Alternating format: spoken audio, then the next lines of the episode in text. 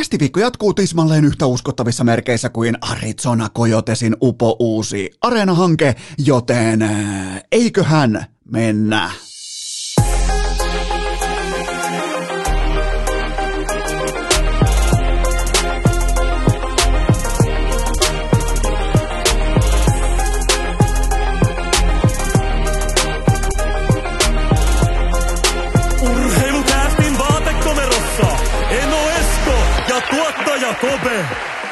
terve. Tervetuloa te kaikki mitä rakkahimmat kummikuuntelijat jälleen kerran. Urheilukästin kyytiin on keskiviikko 16. päivä helmikuuta ja minä ja tuottaja Kope, me ei olla enää mitään podcast-junnuja. Me tiedostetaan se selkärangoissamme, että viime perjantai se on muinaishistoria, se on urheiluhistoria, se on jossain tuolla dinosaurusajassa, mutta siitäkin huolimatta, vaikka urheilukäst edustaa aina tätä hetkeä ajankohtaisesti, meidän on hypättävä urheilukästi enää legendaariseen aikakoneeseen ja pistäydyttävä ihan pikamuotoisesti viime perjantaissa, koska yksi teistä kummikuuntelijoista teki hyvin mielenkiintoisen marginaalipoiminnan liittyen Iivo Niskasen kultahiihtoon. Nimittäin meidän Iivo, vieremän oma sonni, saapui kisa-alueelle ei Oaklin normilaseissa, vaan hän oli laittanut niihin erikoislinssit. Mikä on näiden erikoislinssien nimi? Ne on 24 karaattia. 24K erikoislinsseissä paikalle mietin ne lasit, vähän niin kuin Juha Junno aikoinaan tulee Raksilla kultaisessa krakassa ja täytetty kärppä mukana, niin eihän siinä muille ole kuin hopeeta jaossa. Joten äh, 24 karaatin linssit, sen jälkeen ilman paitaa, niin kyllä siinä Bolsunovia, Holundia, Klaabo ja kumppanit, niin, niin Äh, kyllä se on vähän kuin buffet aamiainen, että äh, tänään ei ole pekonia saatavilla. Että äh, Iivo toteaa vaan, että toi pekoniämpäri, se on mun, että syökää ihan mitä haluatte tuosta pöydästä, mutta toi kultamitali, se on mun. Ja hän ilmoitti sen kylmästi tulemalla kisapaikalle 24 karaatin erikoislinsseillä, joten on se, on se sonni, on se alfa, on se jumalauta mehtäkone, kun tällaisia niinku pikkuporkkanoita löytyy vielä. Hyvä, ettei viikko itse suorituksen jälkeenkin, joten nyt on jälleen kerran yksi alfa, äh, alfa luuranko kaivettu kaapista esiin. Ja tästä mittavat kiitokset inboxiin eräälle kummikuuntelijalle, mutta äh, hypätäänpä eteenpäin. Ja se on se, että urheilukästin erittäin himotut, arvostetut ja kunnioitetut, paiko jopa pelätyt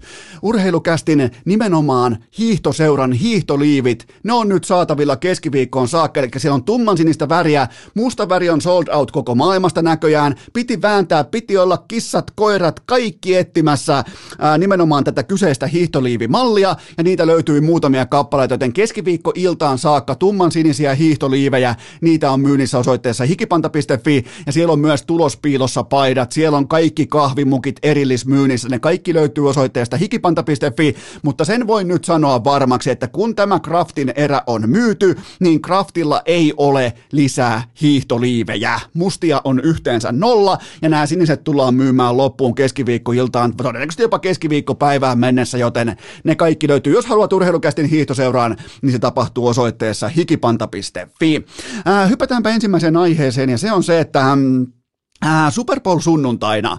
Yleisin viesti teiltä inboxissa oli hyvin samankaltainen. Se ei ollut Ramsin mestaruus tai Odell Beckham juniorin loukkaantuminen tai se ei ollut Cooper Cupin MVP-palkinto tai ei edes 50 sentin kasvaminen kokonaiseksi dollariksi, vaan, vaan se oli se, että Kelmakar – Keil Makar on nyt virallisesti jättänyt ja lopullisesti hylännyt Miro Heiskasen sinne jonnekin business classiin. Te ilmoititte aika yksikantaisesti, että Makar on tuolla pyramidin huipulla ja Heiskanen on vain piskuinen haasta, joten mun mielestä tähän kysymykseen pitää pureutua tässä ja nyt, koska teitä ei ollut yhtä tai kahta, vaan teitä oli massiivinen määrä, jopa 10 tai 15, jotka teki saman poiminnan nimenomaan siitä, nyt kun nämä ukot oli vastakkain, niin aika monella teistä oli ihan selvästikin tarve todeta, todeta se erikseen, että Keil Makar on jättänyt Miro Heiskosen äh, lopullisesti taakse, joten ei, mun mielestä tämä tilanne vaatii asianmukaisen tarkastelun. Äh, Keil Makar tällä kaudella 42 otteluun 46 tehopaunaa ja peräti 18 tehtyä maalia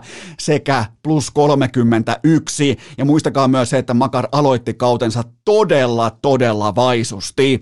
Äh, vähän niin kuin Roope Hintz. Sitten Miro Heiskanen 45 äh, matsiin 27 tehopaunaa ja miinus neljä. Siinä oli teksti TV-lukemat ja ne on Makarille totta kai aivan pystyä. Ne on siis mahtavia numeroita, ne on Ää, noi on sitä, mitä tämä laji kaipaa, ei ainoastaan Colorado Avalanche, vaan noi on sitä, mitä tämä laji kaipaa. Keil Makaron tuossa mielessä viihdyttäjänä voi melkein jopa puhua yksisarvisesta. Äh, mutta, mutta ja vielä kerran mutta. Äh, Makar nauttii illasta toiseen Rantasen McKinnonin Kadrin dominanssista, kun taas Heiskanen puolestaan kannattelee kiekollisesti Jamie Benia, Tyler Seguinia ja Alexander Radulovia. Sillä on ihan uskomaton kehäraakki-osasto omilla harteillaan, jotka pitäisi pystyä kannattelemaan, pelaamaan vielä jääkiekkoa playoff-jahdin hengessä, mistä ei tule hevosen vittua, mutta sitä kuitenkin siellä tällä hetkellä yritetään mitään. Mä ihan vaan vertailun vuoksi. Jamie Benn, kapteeni, Tyler Segin, joukkueen mittavin supertähti, ne on tehneet yhtä paljon pisteitä tähän kauteen kuin Kale Makar yksin. Kyllä vain tismalleen 46 tehopaunaa kahdestaan, joten se antaa perspektiiviä siitä, että mm, mitä Heiskanen joutuu tekemään ja mitä Makar saa tehdä. No entäs sitten se pahamaineinen, paikoin jopa pelottava, vähän niin kuin urheilukästin hiihtoseron liivi, entä sitten se pelottava syvän pään data? Makarin absoluuttinen maalimäärä tuotanto, se on paljon parempaa kuin Heiskasella, mutta mä suhtauduin näihin numeroihin täysin puhtaalta pöydältä. Mulla ei ollut omaa hevosta tähän laukkakisaan ja mä yllätyin, kuinka hyvät numerot Heiskanen on kellottanut tähän kauteen kaikesta kaikesta huolimatta.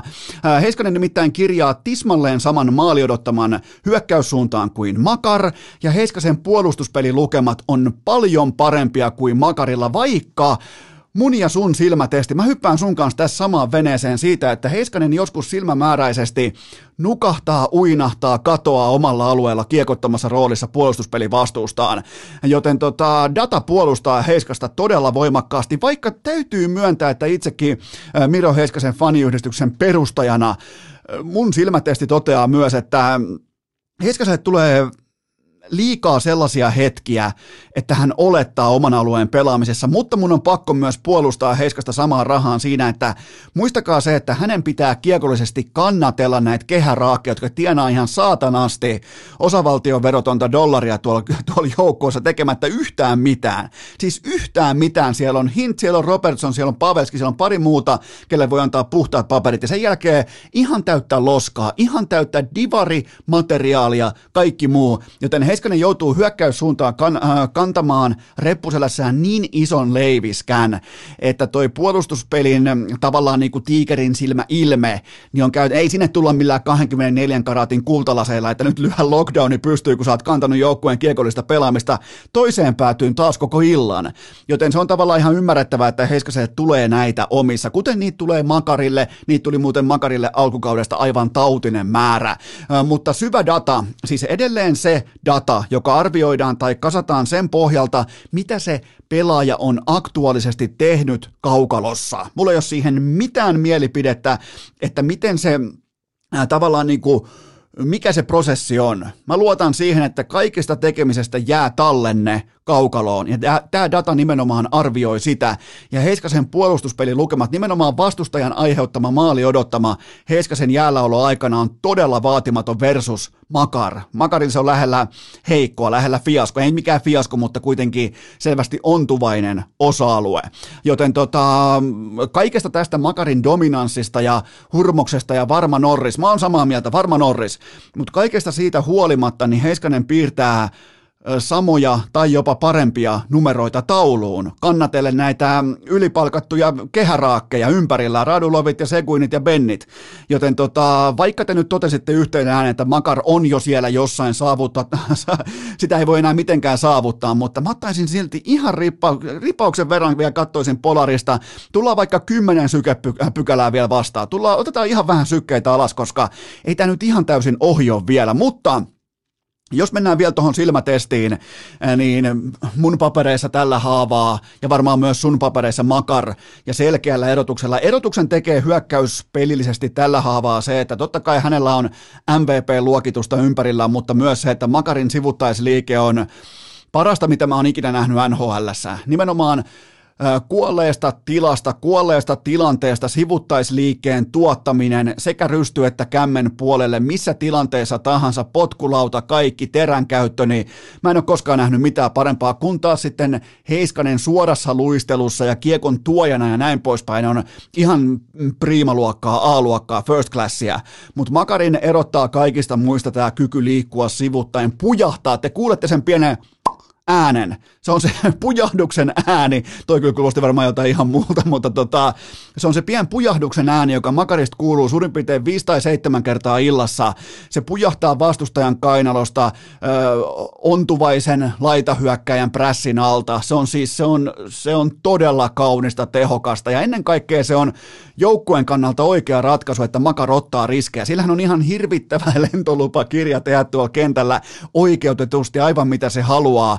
Ja siellä on ymmärretty Coloradossa se, voi myös liittyä dataa, voi liittyä riskinoton hallintaan, kaikkeen tähän riskikontrolliin, riskianalyysiin, mutta jokainen makarin otet, ottama riski hyökkäyssuuntaan on plus EV-merkkinen tuolle joukkueelle, vaikka joskus ropisee omissa tosi raskaallakin tavalla ja nololla tavalla ja äh, tulee sellainen, tiedätkö, vähän sellainen hampaaton kanukki fiilis, että hei poika ei tolleen pelata lätkää, mutta kun sulla on se yksarvinen siinä joukkueessa, niin lätkää pelataan tismalleen tolleen. Joten tota, tästä syystä silmätesti Makarille myös mun papereissa ää, selkeästi suhteessa Heiskaseen. Ja jos mun pitäisi nyt, ja tullaan tähän kysymykseen, tämä on mulle vähän niin kuin ää, isän tai jopa pojan murha, mutta ää, mun on pakko pystyä vastaamaan siihen kysymykseen, että jos pitäisi rakentaa oma joukkue tällä haavaa joko Makarin tai Heiskasen varaan, niin paha tekee myöntää, mutta mun on, pakko, mun on pakko rakentaa se makarin varaan tällä hetkellä. Hän on se tie ja totuus, mitä tulee NHL tehokkuus olemaan seuraavat 10-15 vuotta. Hän on nimenomaan se pelaaja, jota mä tarkoitan, kun mä puhun pakin roolin kasvamisesta, sen merkityksen tehostumisesta tulevassa jääkiekossa, koska pakki, mitä se tekee, se ottaa omissa aina kiekon. Mistä etu, mistä etu luodaan jääkiekkokentällä kiekon hallinnasta? Kuka hallinnoi eniten kiekkoa? Pakki. Siinä tullaan tavallaan siihen peruskäsitykseen siitä, että kiekko ei tarvitse toimittaa orjallisesti keskushyökkäille tai laitahyökkäille tai, ää, tai siinä olisi mitään välipykäliä, vaan suoraan se pakisto siirtyy siihen pelin luontivaiheeseen. Joten tota, siinä mun mielestä Kel Makar on aivan täysin ylivertainen tapaus nykypäivän NHL. Äh, mutta tässä tullaan sitten taas siihen, että Heiskasen tulee olla joka ilta MVP-tasoa, jotta Dallas on yhtään mitään, kun taas Makar voi olla huolettomasti perustasollaan ja Colorado on silti mestarisuosikki. Eli sillä on merkitystä, minkälaista rekeä raahaa perässään. Makarin reki on täynnä mahdollisuuksia, Heiskasella täynnä ylipalkkaista taakkaa. Urheilukääst! Yhtä uskottava kuin HCTPSn ja Arsenalin tarrat Teslan takakontissa. Tähän välikköön mulla on teille huippunopea kaupallinen tiedot, jonka tarjoaa Nordic Sales Crew. Kyllä vain, nyt mennään töihin. Nyt mennään kesätöihin, lähdetään kaikki duuniin, kaikki lähtee hommiin. Nimittäin nyt sitä rekrylappua sisään. Kerro kaverille, hae itse ihan sama miten päin. Laita WhatsAppi laulamaan. Auta sun ystävää, auta sun kaveria. Ystävänpäivä meni just, mitä teit sen hyväksi? Et todennäköisesti yhtään mitään, joten auta edes saamaan kesätöitä.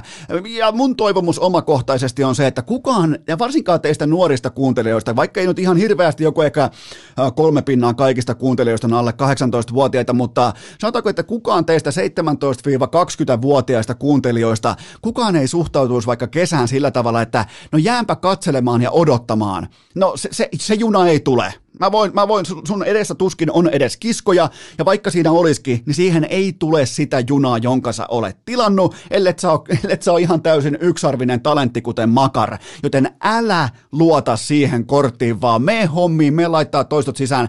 Ja Nordic Sales Crewn kesäduunin vahvuudet on totta kai pohjapalkkaus, työilmapiiri, vahva provisiorakenne ja ihan siis autenttiset sisäänleivotut uramahdollisuudet. Siellä pystyy nousemaan. Siellä on tällä hetkellä muun muassa yksi urheilukästin kautta aikoinaan kesätöitä sieltä saanut ihminen, se on tällä hetkellä executive roolissa, eli esimiestehtävissä.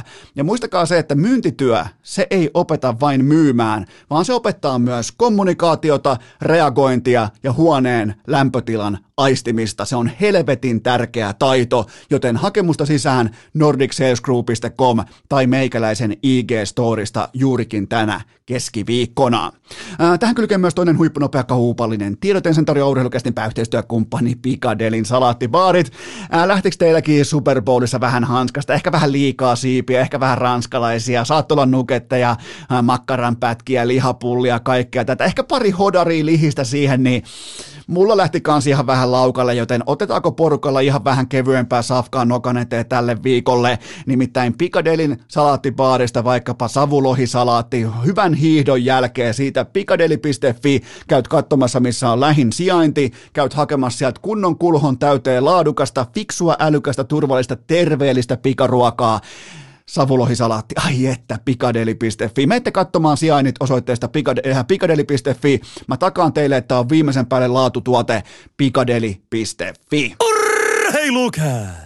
Good game ja Hotel Sleep. Lieneepähän paikallaan myöntää, että hitusen verran jopa jännittää Finlandia hiihto en sunnuntaille siitä syystä, että täällä kolisee räystää tällä hetkellä, vettä sataa, lumi sulaa, sen jälkeen tulee torstaista sunnuntaihin asti ihan oikeita pakkasta, auringon paistetta, joten lupaa niin sanottua lentokeliä ja mulla ei ole siis omakohtaisesti mitään käsitystä siitä, että miten suksi pitäisi laittaa. Kyllä mä tiedän, suksi pitää laittaa jalkaan. Se on helvetin hyvä lähtökohta, mutta sen jälkeen loppuu asiantuntemus. Mulla ei ole huoltajaa, mulla ei ole mitään, mä oon aivan täysin kusessa.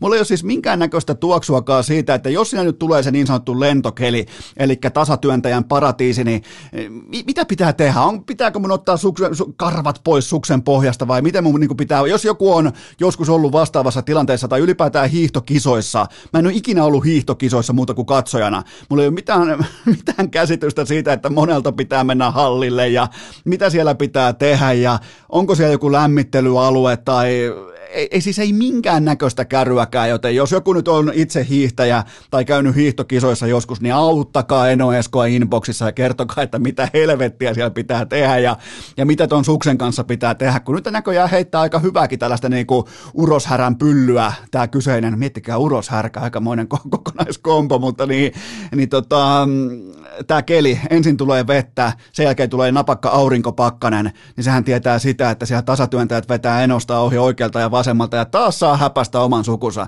En sano, että ollaan koskaan oltu pyramidin huipulla noin sukuna, mutta ne joutuu taas häpeämään omaa poikaansa, joten ei tästä tule yhtään mitään. Mennään oikeastaan äh, Mennään oikeastaan itse asiaan. Se on se, että teitä on tullut fantastisia kysymyksiä liittyen olympialaisiin NHL, joka ihan laidasta laittaa oikeastaan en, en tälläkään kertaa olisi voinut odottaa paremmin. Ja, te, ja mä haluan ylentää teidät. Te ette ole ainoastaan pelkästään kummikuuntelijoita. Se on teidän ykköstitteli, mutta teidän, niin kuin, sit kun aletaan laittaa LinkedIn niistä kolmasta, kolmatta titteliä tai cv ehkä jotain lisäliitettä, niin mä jopa voisin niin kuin, nimetä teidät urheilukästin käsikirjoittajiksi, ihan podcast-ammattilaisiksi. Joten muistakaa se, nämä, nämä on osa käsikirjoitusta, nämä fantastiset kysymykset inboxissa. Ja voisin jopa väittää, että tämä erottaa urheilukästin kaikista muista kiinnostaa kotimaisessa podcast-kentässä. Joten napataan teiltä ensimmäinen pohdinta pöytään. Jos ja kun, ju- no niin, heti lähdetään aika oikeastaan niin pitkää puuta uuniin. Jos ja kun Jukka Jalonen voittaa pienessä kaukalossa olympiakultaa, niin vastaanottaako hän edes yhden puhelun joltakulta NHL GMltä? Nyt kun katsotaan näitä palkkauksia kesken kauden ja miten tuodaan 13-vuotiaiden poikien tasolta coacheja mukaan NHLn kirkkaisiin valoihin, legendaarisiin orga- organisaatioihin, niin eihän tämä Jalosen kannalta hyvältä näytä, kun nyt haetaan ihan oikeasti lastenkin urheilusta jo ratkaisuja, eikä siitä, joka on voittanut MM-kultaa, U20-kultaa, antanut kiistattomat Moneyball-näytöt uransa mitassa, miten tehdään liika- ja EHT-tason pelaajista maailmanmestareita NHL-pelaajia vastaan, ja se ei kiinnosta tuolla ketään. Se, se on mulle tässä se suurin sokki, että tuolla palkataan ihan absoluuttisia turisteja jostain junnulätkästä tai, tai ylipäätään, että ensimmäinen oikea coachipesti on NHL-tasolla, kun täällä on Euroopassa niin meritoitunut leijona kuningas, niin mun on tosi vaikea, mutta siinäkin auttaa kokemus ja auttaa ikä ja auttaa tutkimus ja auttaa, auttaa se, että on ö, riittävän kauan seurannut NHL, niin se on siis sellainen sympaattinen rinkirunkkauskerho, jossa sä palkkaat muut. Se on vähän niin kuin veikkauksen edunsaajajärjestöt. Mä palkkaan sut, sä palkkaat myöhemmin muut, ja sen jälkeen me palkataan ristiin toistemme lapset. Joten tota, niin, niin se vaan menee. Valitettavasti ja tämän järjestelmän uhri on myös huippuvalmentaja Jukka Jalonen, joka talent, äh, talenttinsa ja tasonsa ja näyttöjensä ja CVnsä puolesta totta kai olisi jo valmentamassa NHL, ellei se olisi se suljettu kartelli, jossa sä palkkaat mut ja mä palkkaan sut ja sen jälkeen palkataan toistemme lapset. Joten tota, ja eikä toinen, toinen tekijä on sitten taas se, että eihän missään nhl kukaan edes tiedä, että mitä olympialaisia pelataan. Et, et, kaikki organisaatiot on koronan aiheuttamassa otteluruuhkassa ja siellä on kaikki fokus arjessa. Ei siellä ehdi pohtia sitä, että miten Jalonen valmentaa pienessä kaukalossa, joten tota, äh, muistetaan nyt kuitenkin se realismi, vaikka me Suomessa tykätään leijonista, lätkästä ja olympialaisista, niin tämä olympialätkä nyt tästä tapauksessa on vain äh, Glorialla ja sellaisella pienellä niin kuin, ää, äh, ää, äh, tomusokerilla kuorrutettu EHT-turnaus, joten e, en povaa kullastakaan huolimatta, koska tiedän paremmin, niin en povaa Jukka Jaloselle tulikuumaa puhelinta, vaikka hän sen ansaitsisi. Seuraava kysymys. Mitä Tyler Toffolin hankinta tarkoittaa Calgary Flamesin kannalta? Nyt on mutta aika kova Calgary Flames putki. Ensin varmaan kolme kuukautta hiljaa, sen jälkeen kahteen perättäiseen jaksoon inboxissa Calgary Flames kysymyksiä, mutta äh, Flames on all in ja se on valmis maksamaan kovan kovan hinnan täsmäaseesta. Ja mä oon oikeastaan aina kuulunut Toffolin äh, fanikerhoon. Mun mielestä hän on erittäin luotettava raitin puolen. Tekisi mieli käyttää termiä peruspelaaja, mun mielestä hän on ripauksen verran parempi kuin peruspelaaja. Enkä nyt halua mitään kliseepankkia tyhjentää, tietää mitä voittaminen vaatii tai tietää mitä play, miten playoffeissa menestytään, mutta totean vain, että olen hyvin harvoin nähnyt jääkiekkoottelua, missä jää mieleen se, että Tyler Toffoli teki ratkaisevilla alueilla tai ratkaisevissa vaihdoissa virheitä. Ja sekin on jotain, se ei kaikki, mutta se on jotain tuossa lajissa. Ja, ja mä oon aina jotenkin arvostanut hänen tyyliään pelata jääkiekkoa nimenomaan joukkueen eteen voittamisen kannalta ja näin poispäin.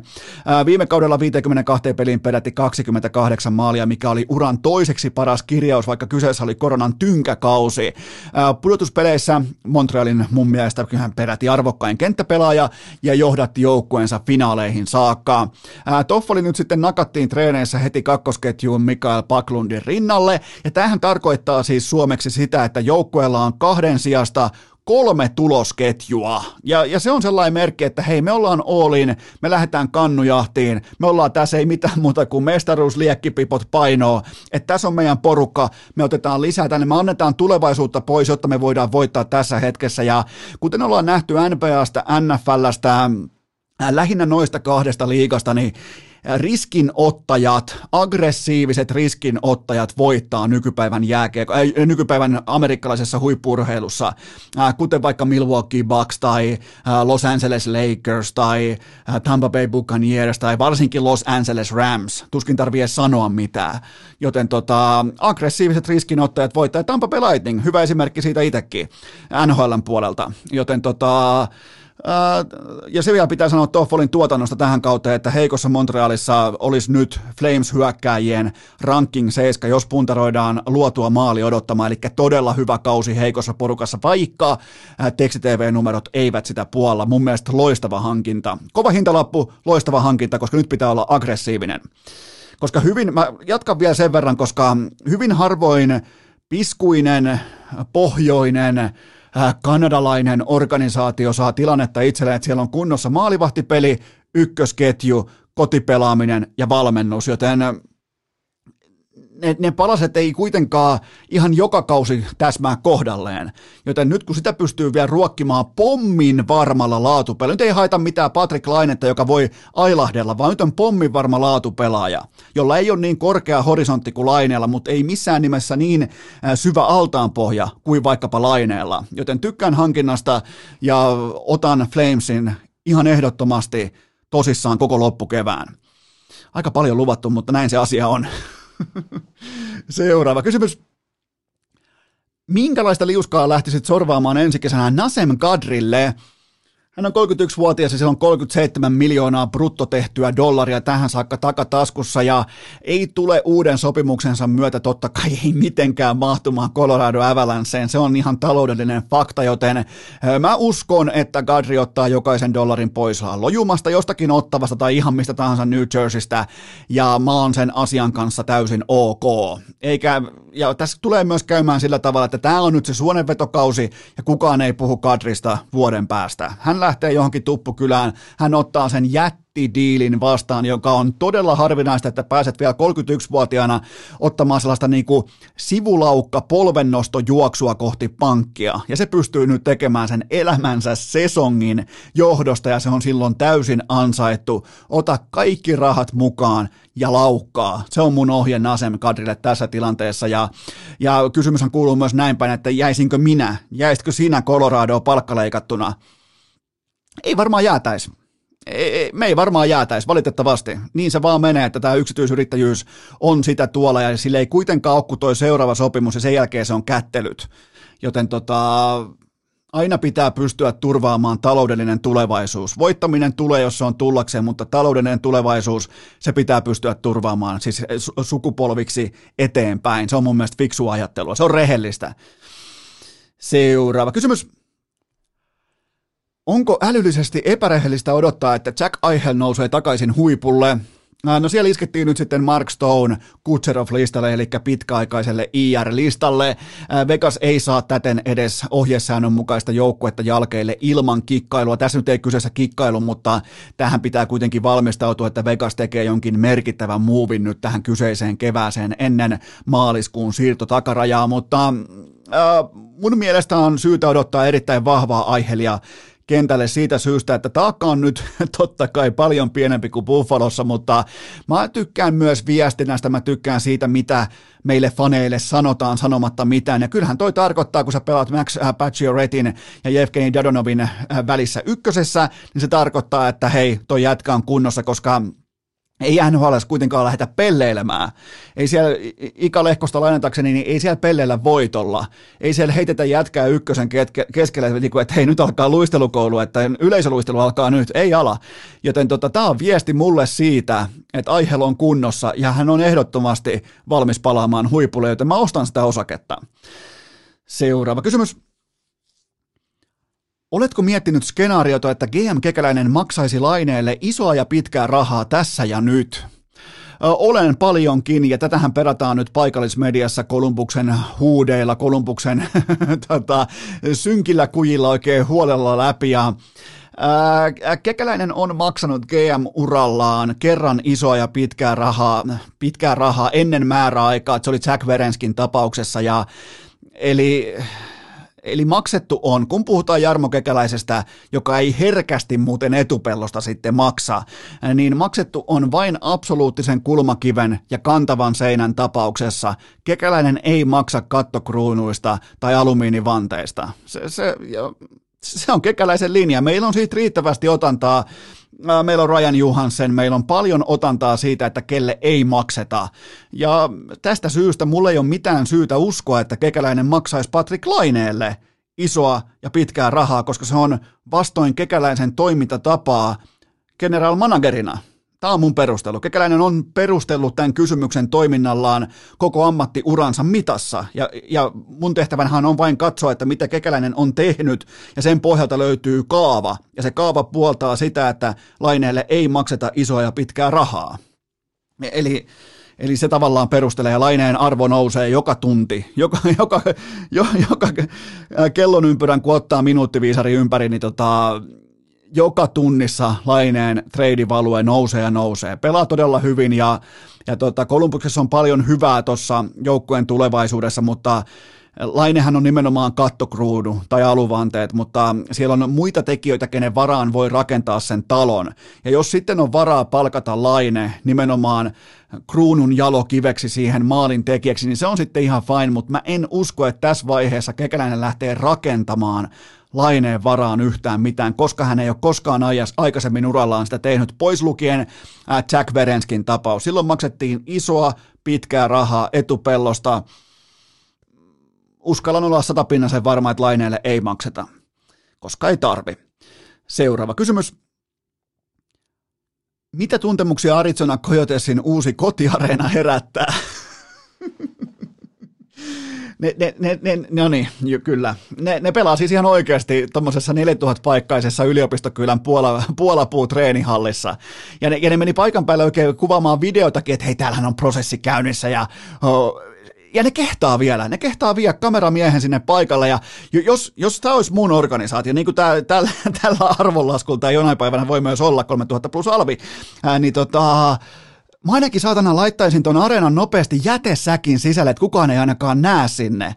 Ja, ja ihan vakavissaan, miten muut omistajat ja sitä kautta Gary Bettman, joka on omistajilla töissä, ei missään muualla töissä, omistajilla töissä, niin miten tähän ei puututa? Siis Arizonan tilanne tällä hetkellä breikkaa uutisia jättimedioissa, jotka ei koskaan kirjoita jääkiekosta, joita ei kiinnosta jääkiekko hevon paskaa, niin kiinnostaa vaan se, että miten ammattiurheilussa – Tämä yksi porukka haluaa mennä pelaamaan puolapuiden keskelle. Se on se kysymys, ja sehän on silloin ihan sanomattakin selvää, että NHL, NHLn koko logo haalistuu, koko kilpi ottaa jättimäisen narmun tästä. Miten muut omistajat ei äänestä owner voteilla helvettiin koko Arizonaa. Siirtäkää vaikka vittu Mikkeli tai Jukureihin hommiin tai mihin ma- tahansa toi organisaatio, mutta tää on tullut tiensä päähän. Ei ne voi vetää missään puolapuu hallissa NHL-jääkiekkoa. ja, ne, ja ne on ihan tosissaan. Ne on sinne ihan tosi, ei tää on leverage, tää ei ole neuvottelu, ne on hävinnyt jo neuvottelut. Tämä ei ole mitään Leveragen hakua tai uhkailua tai mediapeliä. Tämä on ihan vittu todellista totta.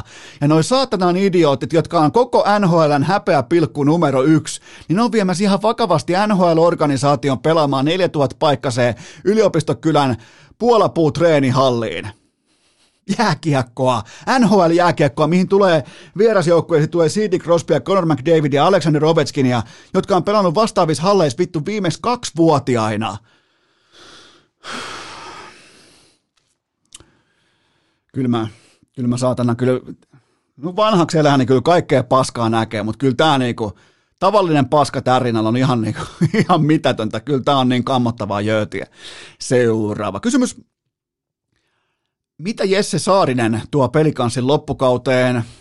Pitkästä aikaa muuten liikakysymys. Liikakysymyksiä tällä haavaa ja hirveästi tuu inboxiin. Mun mielestä Jesse Saarinen tuo uskottavuutta. Hän on paikallinen aito lahtelainen.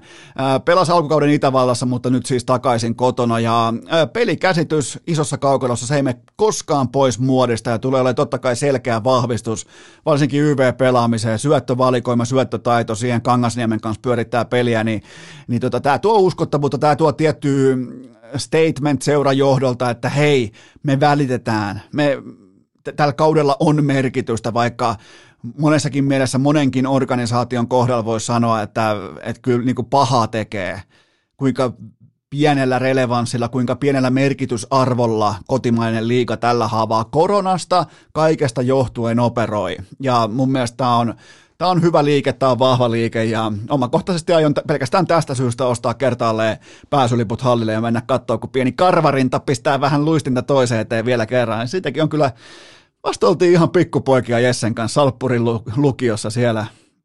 Ja nyt se on, sekin on jo 30, mitä 36-37-vuotias varmaan viimeisimpiä, kyllä se, neliky, kyllä se pelaa vielä, kyllä se nelikymppiseksi Jeppe pelaa.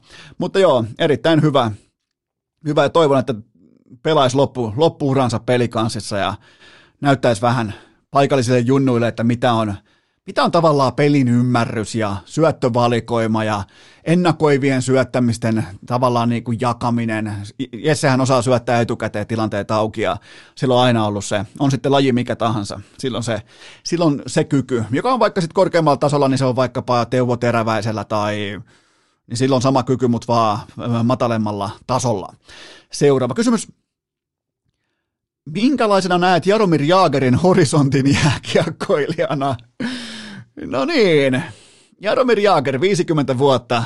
Miettikääpä siis, jokainen askelma jäälle kirjaa jääkekon historiaa uusiksi ja pitää siis Gladnon seuraa pystyssä isänsä kunniaksi ja kaikki Gladnon yhteistyökumppanit. Kaikki raha perustuu Jaagerin läsnäoloon mukana oloon, joten hän pelaa jääkiekkoa siitä syystä.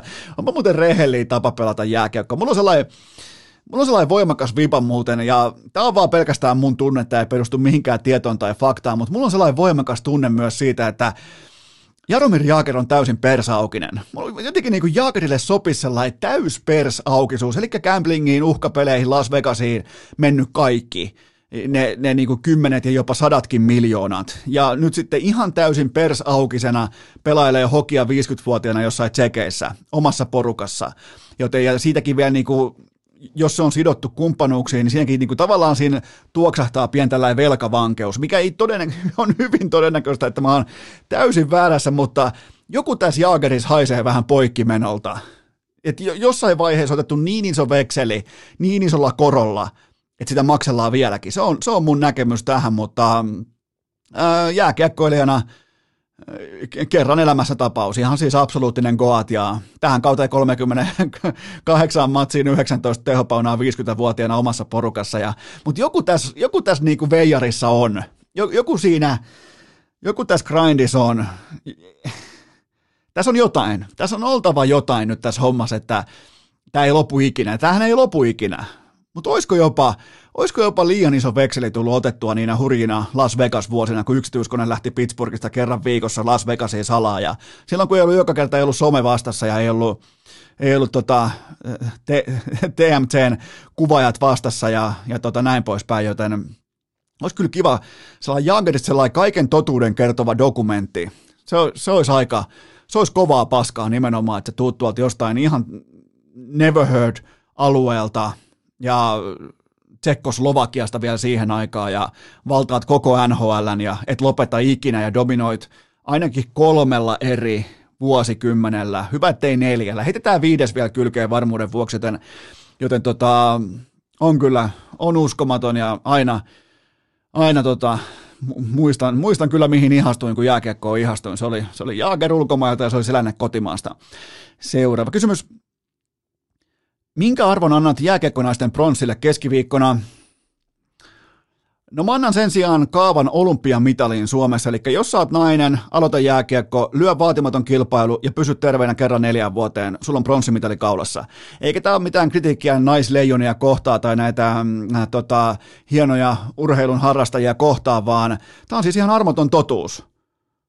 Tämä on, tämä on kylmä totuus, että riittää pelkästään se, että pysyy terveenä ja saapuu paikan päälle, niin se riittää naisten jääkekossa pronssimitalin Suomen ää, naisleijonien osalta. Se on, se on kylmä fakta ja, ja niillä on nyt, olisiko tsekki vai mikä siellä on Sveitsi vastassa pronssimatsissa, joten jälleen kerran lähdetään sitten sen jälkeen, kun on oltu viiden pinnan, viiden prosentin alta vastaan ja nyt lähdetään taas 90 prosentin suosikkina ja joku tulee väittää, että tämä on huippurheilua. niin niin tota, mutta kuten sanottu, ei mitään pois näiltä urheilijoilta, ei mitään pois, mutta mä totean vaan, että se on äärimmäisen helppo kaava olympiamitaliin. Olympiamitalia kuitenkin arvostetaan Suomessa, ja, ja sit helpommin sitä et saa kuin naisten jääkiekon kautta. Ää, pidetään pieni tauko tähän kohtaan, ja sen jälkeen jatketaan. Urheilukää! Saatat olla kovan luokan tekijä, mutta oletko tehnyt koskaan käsistäsi jousia? Tähän välikköön mulla on teille huippunopea kaupallinen tiedote, jonka tarjoaa urheilukästin pääyhteistyökumppani Dick Johnson. Ottakaa koodi urheilu, jälleen kerran koodi urheilu talteen, sillä kaikista tuotteista miinus 15 pinnaa osoitteesta dig.fi, eli suihkusaippot, partatuotteet, kaljukamat, tuoksuvoiteet, ihan mitä tahansa. Osoite on dig.fi. Te olette todella lämpimästi silloin aikoina ottanut Dick Johnsonin vastaan, joten täyttäkää teidän varastot, siellä on pelkkää laatua myynnissä ja käyttäkää koodia urheilu, koska sillä saa kaikesta 15 pinnaa alennusta, joten osoite dick.fi ja koodi urheilu antaa 15 prosenttia alennusta ihan kaikesta, ihan kaikille. Äh, tähän kylkee myös toinen huippunopea kaupallinen. Tiedoteen sen tarjoaa Oshi, kyllä vain isosininen. Ja nyt on sellainen tilanne, että on työhenkilön kelit pitkin Suomen latuja tällä hetkellä. Oikeastaan voidaan tuolta ihan hangosta Utsioille asti vetää viiva, että työhenkilöä tarjoaa ja ottakaa sitä isoa sinistä mukaan. Ja kun menette sinne äh, juomahyllylle kaupan, varokaa kaikkia feikkejä, Varo, varokaa ennen kaikkea kaikkia halpoja kopioita, ottakaa se aito ja oikea, iso sininen, kaikki tietää mistä on kyse, K-kaupasta siinä on Lukas Radetski äh, pullon kannessa ja näin poispäin, joten valitkaa fiksusti, valitkaa oikein, muistakaa sokeriton versio, mutta varokaa ennen kaikkea halpoja isoja feikkejä. Mä oon kuullut huhua, että niitä hiipii pitkin juomahyllyä, joten valitkaa. Te ette, kun te menette sen kauppaan, te ette edes näe mitään muuta kuin Oshin ja ison sinisen. Se on meidän diili. Muistakaa toivoa sitä lähikauppaan Alepaan, korttelitoiveet, K-kauppiastoiveet ja sinun toive.fi ja käykää tsekkaamassa itse tuote osoitteesta oshi.fi ja nyt jatkuu. Urheilukääst! Kaivohuoneen loputtoman piikin siirtely jatkuu tälläkin kaudella. Raapaistaanpa suoraan seuraava kysymys pöytään. Mitä odotat Leijonien ensimmäiseltä tosipeliltä keskiviikko aamuna?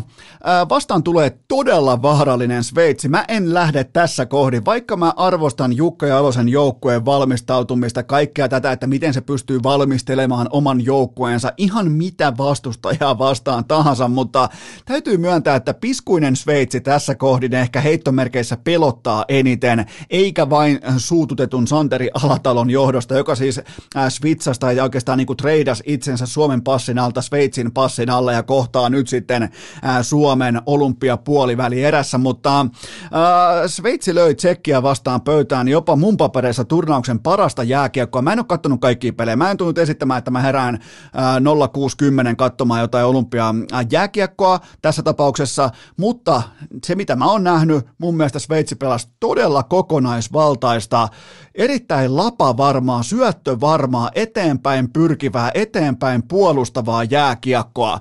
Joten tota, mä ootan valitettavan tuttua kaavaa leijonan, leijonien kannalta, eli vaikea iltapuhde tulossa, mutta Äh, mutta tota, silti luotto totta kai on Jukka Jaloseen ja Leijoniin, mutta tämä on se vastus, mihin jos Leijonat tuolla johonkin kaatuu, niin se on Sveitsi. Ja Sveitsi on todella hyvä ja, ja tästä tulee oikeastaan aika laadukas jääkiekkoottelu, koska molemmilla on ihan selvästi niinku, ää, pelisuunnitelma ja pelirohkeuden kannalta samoja tekijöitä iskeä pöytään, joten ei nähdä mitään peruttelua eikä mitään poltetummaan taktiikkaa, vaan ihan aitoa oikeaa jääkiekkoa, jossa Sveitsi ei ole merkittävästi heikompi kuin Leijonat, mutta Leijona, ää, Suomi kuitenkin yhden maalin erotuksella sitten jatkoon tästä. Seuraava kysymys. Millä kahvipuditilla valmistaudut keskiviikon parisprintteihin? No miehissä on Iivo ja Mäki, kun taas sitten naisissa tykistö kaksikko Niskanen Pärmäkoski. Ää, kyllähän tässä vielä kertaalleen näihin kisoihin kiskaistaan aggregaattitulille ja mitalikahvinkeitin on asentoon, sille ei voi yhtikäs mitään. Mä heitän jopa ilmaan ennusteen.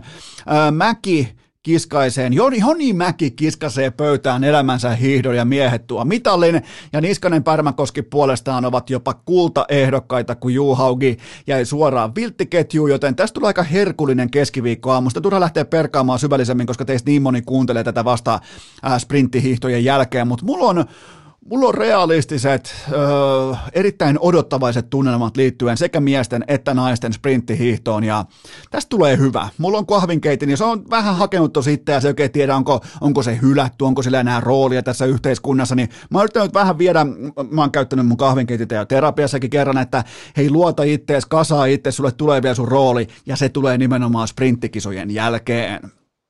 Seuraava kysymys. Monenko mehtäkoneen mitalla Iivo voittaisi perinteisen kuninkuusmatkan näissä kisoissa? Äh, mä lainaan nyt Toni Ropposen tasaisen vauhdin taulukkoa ja totean, että erotus olisi suurin piirtein kuusi minuuttia seuraavaan, joka olisi hyvin todennäköisesti tota, Alexander Sasha Bolsunov. Äh, se on mitassa yhtä kuin Vieremän kunnan itälänsi leveys ja tästäkin huolimatta, vaikka nyt ei vedetä perinteisellä ja se totta kai kalvaa mua perinteisen spesialistina, mutta onko jopa Iivon mitali mahdollinen lauantaina 50 vapaassa, koska hän on ylivoimaisesti kovakuntoisin hiihtäjä tuolla, toi olosuuden näköjään sopii Iivolle paremmin kuin kellekään muulle, vaikka toi hiihtotyyli on väärä, niin miksei? Miksei siellä mentäisi vaikka lisätankille 30 kilsan jälkeen ja aletaan oikeasti erottelemaan niitä hiihtäjiä epähiihtäjistä tai liukujista. Ja sitten jos mennään sinne ihan sinne niin kuin kovaan ytimeen, missä pitää löytää se koko kapasiteetti käyttöön, niin, niin onko Iivon kapasiteetti nimenomaan nyt kun se on pystynyt osoittamaan, että se on koko kun, ihan täys kuningas tuolla Pekingissä tai tuolla tota, Pekingin, mikä vittu se on nimeltään se jonkinnäköinen äh, hiihtopaikka, niin hän on siellä ihan absoluuttinen kuningas, niin Milloin tulee tavallaan se kompensaatio vasta, että sillä vapaalla tyylillä ei ole niin paljon merkitystä kuin sillä, että sä pystyt hengittämään paremmin kuin kukaan toinen ja pystyt tavallaan niin kuin ottamaan happea paremmin kuin kukaan toinen ja jaksamaan paremmin kuin kukaan toinen, joten kyllä mä, kuten sanoin tai terapeutti sanoi mun kahvinkeittimelle, että myös, myös lauantaina on kahvinkeittimille ympäri Suomen isoa roolia tarjolla. Kyllä mä uskon, että Iivon kapasiteetti vie, vie sen ihan tonne mitaliin saakka myös lauantaina. Mä miksei veis? Vapaalla tyylillä ja kato, muutenkin siinä vähän, siinä saattaa muuten olla hi, olympialaisten hiihtokuninkaan titteli jaossa.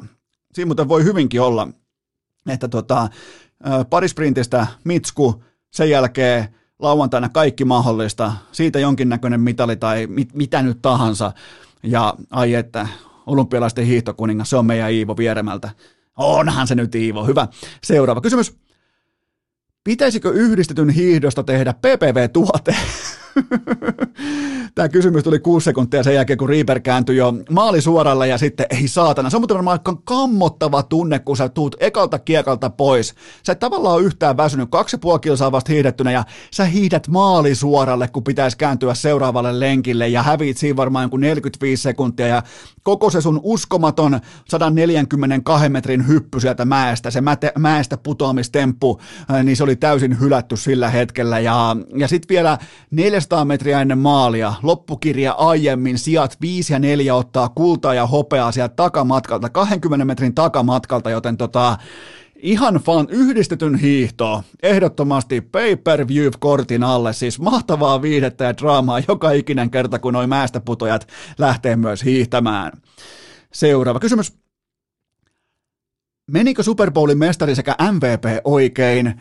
Oikea mestari meni Ooliin, satsasi kaiken tähän kauteen, tähän, tähän prosessiin, tähän projektiin, tähän kokoonpanoon. Sean McVay erittäin älykäs valmentaja, Cooper Cup, huippupelaaja mun mielestä ei ollut tämän ottelun MVP. Ymmärrän, miksi se pokaali hänelle annettiin, mutta mä olisin antanut sen kerran kerrasta Aaron Donaldille siinä puolustuksen linjan keskellä. Mä olisin antanut sen Donaldille ilman silmän räpäystäkään, joten tota, mestari meni oikein, mun mielestä MVP tältä osin ei mennyt oikein, mutta kokonaisuus kuitenkin meni niin oikein. Tämä oli varmaan omakohtaisesti tämän NFL-kauden täsmällisimmin etukäteen luettu ottelun kulku. Kaikki meni ihan tismalleen nappia. Mun tulosennuste oli 24-20, tämä päättyi 23-20, tismalleen niillä eväillä, puolustuksen linjan dominanssi, Bengalsin hyökkäyksen linjan ongelmat, kaikki tämä, niin nyt jäi itselle sellainen tunne johonkin takaraivoon, että hei, mullahan meni hyvin NFL-kausi, tämä oli ihan täys fiasko, mutta tämä viimeinen matsi Super Bowl, niin tämä meni tismalleen oikein tämä niin kuin ennakkoarvio, että mitä tulee tapahtumaan.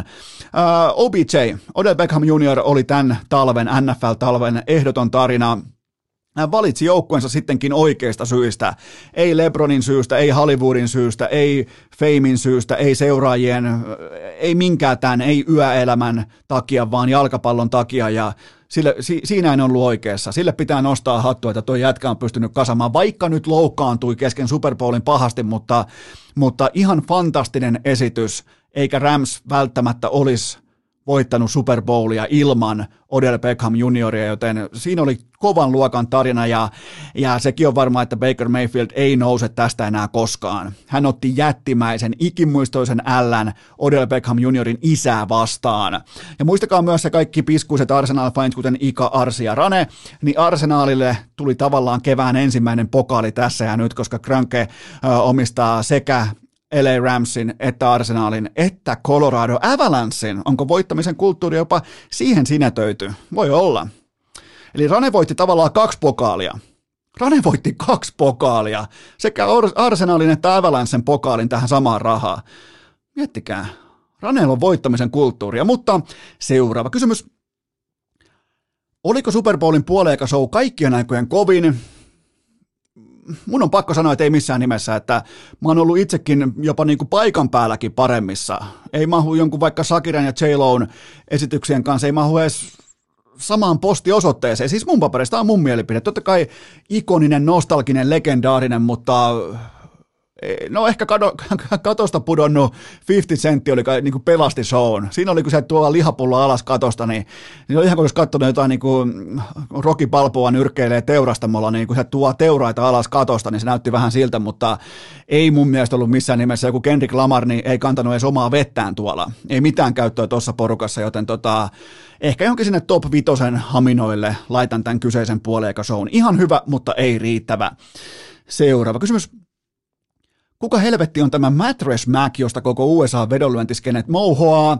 No tämä on mun mielestä aika surullinen asetelma, eli siellä on nyt tällainen high roller pelaaja tehnyt omaisuutensa Houstonissa äh, sänkybisneksellä tai jollakin vastaavalla, siis ihan multimiljonääri, mutta se on nyt 16 miljoonaa tappiolla pelkästään mestarivedoista tähän kauteen. Ja, ja sitä nuoriso hypettää ja ihailee. Siis hyvin todennäköisesti pelkästään vain ja ainoastaan uhkapeliongelmainen miljonääri, joka a, niin kuin, nyt on ihastunut tähän sosiaalisen median rakkausaaltoon, mikä on tullut, ja tämä on mun mielestä helvetin kiusallista katsottavaa, ja tähän muuten kannattaa sitten varautua USA-markkinassa, siellä on kohta villilänsi, siellä on Drakeit kaikki postaamassa lappujaan, megalyöntejä ja kaikkea tätä, niin tämä ei, tämä ei tule päättymään hyvin, mutta toi Mattress Mac, se, mua, se aiheuttaa jopa vähän niin kuin surua, että se survoo elämäntyötään tonne miljoona kerrallaan ja fanipojat hakkaa rumpua vieressä, että uu, kun on rohkea vedonlyö, kun lyö kolme miljoonaa panosta, aivan täysin järjetöntä hevon paskaa ja huono, huono, heikko esimerkki ja, ja no, oli miten oli, mutta sieltä mennään tällä hetkellä tuolla tavalla. Seuraava kysymys.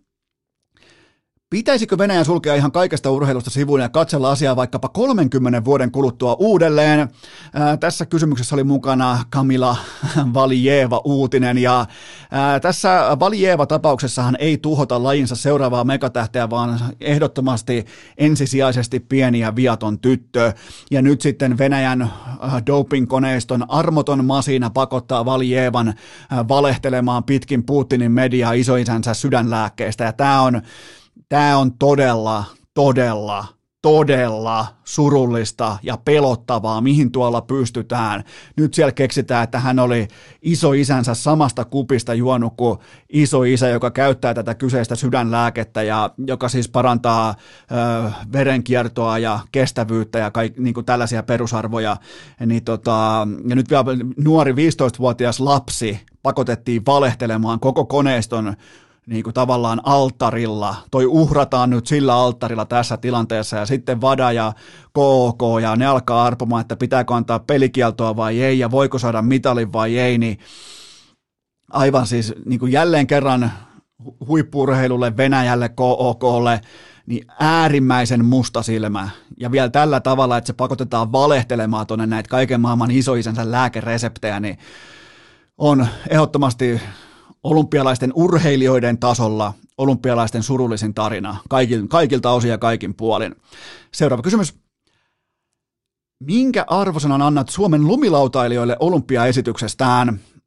No hylätty, ihan kylmä hylkäys ja eteenpäin, ei voi mitään. Paras sijoitus oli seitsemäs, se oli Enni Rukajärvi ja Rene Rinnekangas parhaimmillaan siellä 13 ja ilman yhtäkään täysin puhdasta suoritetta ja kyllä mä, mä muistan ne ajat, kun mä löysin itseni jopa suuttumuksen tilasta näinä hetkinä, mutta nyt mä en oikeastaan pidä lumilautailua sinällään huippurheiluna, ja mä haluan myös alleviivata sitä, että ne on uskomattomia esikuvia ja taiteilijoita ja todella fantastisia ihmisiä ja, ja nimenomaan lumilautailijoita, mutta ne on eri tavalla koodattu kuin vaikka Iivo Niskanen. Ja, ja mä oon nyt vasta ymmärtänyt sen, mä oon ennen ollut ehkä vähän lapsellinen liittyen lumilautaan, nyt mä tiedän paremmin, joten en mä olla myöskään kritisoimaan kun sinne lähdetään huumorilla ja läpällä, niin sieltä saa tulla mun mielestä silloin myös niin pistesijojen ja höpöhöpösijojen ja huumorin kanssa pois.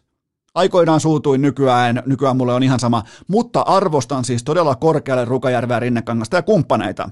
Aivan huippuluokan lumilautailijoita, mutta nyt kaikilta ihan täysin vihkoon vedetyt kisat ja ei voi mitään. Kohta taas kohta taas Rinnekangas voittaa X Gamesit tai jotain vastaavaa, ja, ja, ja, ja ne on myös tärkeimpiä kisoja. Nämä. Pitää muistaa, että olympialaiset on lumilautailijoille vaan joku niinku, ei, ei lähde, ei lähde. Okei, mäkin saa ilmasta ruokaa, mutta ei, ei tämä mikään päätapahtuma ole lumilautailijoille ne on X Gamesit ja ne on niiden omat jättimäiset sponssieventit ja siellä on se iso raha. Joten tota, ymmärrän myös tämän niinku rennon letkeän kulttuurin ja sen, että siellä ei mökötetä ja toi on fiilislaji ja, ja osaan itsekin jo suhtautua siihen niin kuin tavallaan lajin vaatiman eetoksen mukaisesti. Seuraava kysymys. Voitko antaa analyysin lajista nimeltä ampumahiihto?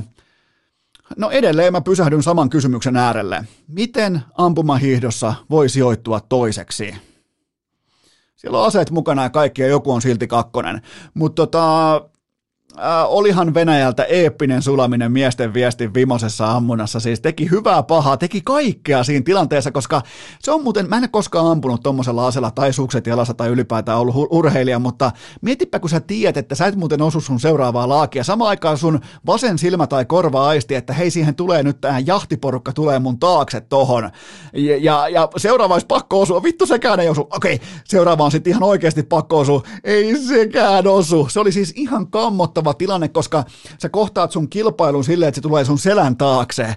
Ja sun pahin, pahin uhka on se taulu siellä sun eessä ja sä tiedät jo etukäteen, että sä et osu ja kaikki romahtaa, elämä menee päin helvettiä ja Norja ampuu puhtaat viisi alas siitä ja ihan siis, mä en kato ampumahiihtoa, mä jos en, en kato.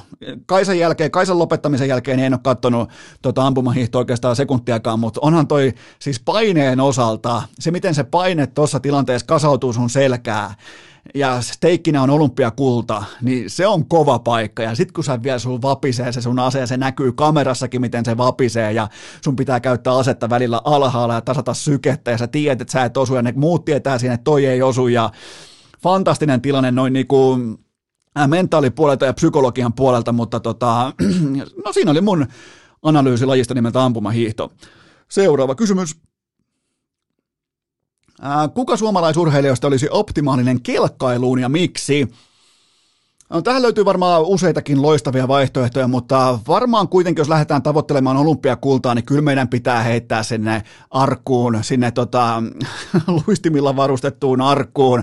Sinne pitää nakata kylmästi Antti Pielström, mutta siten, että se syö omalla ravitallillaan pelkkää hevoshormonia niin siitä saadaan ehdot. Miettikää se Pilströmin lähtöjuoksu siihen, kun se työntää sitä ruumisarkkua edessään ja hyppää sinne, ja se ei tarvi edes kypärää. Se on sen verran reikäpäinen urheilija, että se ei tarvi edes kypärää, ei tule ylimääräistä ilman vastusta, joten Antti Pilströmille tämä laji haltuu, ja, ja kyllä siinä pitää sitten vaikka hänellä on ihan hävyttömät jalat jo muutenkin, niin tarvitaan sellaista niin kuin Timo Silakka-tyylistä Stroganov-kuuria hevostallilta sitten käyttöön voimakkaasti, mutta, mutta tota, on, muuten, on muuten täysin seinähullu ja typerä laji kelkkailu. Miettikää ne rakentaa noita satanan kouruja tuolla, maailmassa on 62 harrastajaa, jotka työntää sitä ruumisarkkua edessä ja hyppää sinne arkkuun, arkun kansi kiinni ja maalissa mitataan aika. Voi vittu, mä sanon, nyt tehdään sellainen juttu, että perjantaina jatkuu.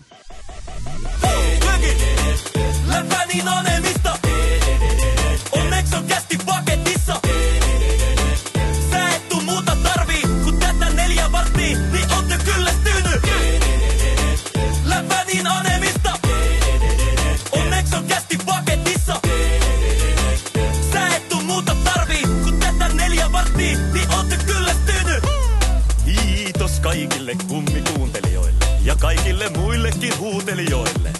Tämän päivän jakso oli tässä. Valitettavasti urheilukäästiä on odotettavissa myös tulevinakin päivinä, joten anna korviesi huilata siihen saakka. Siinä kaikki tältä erää.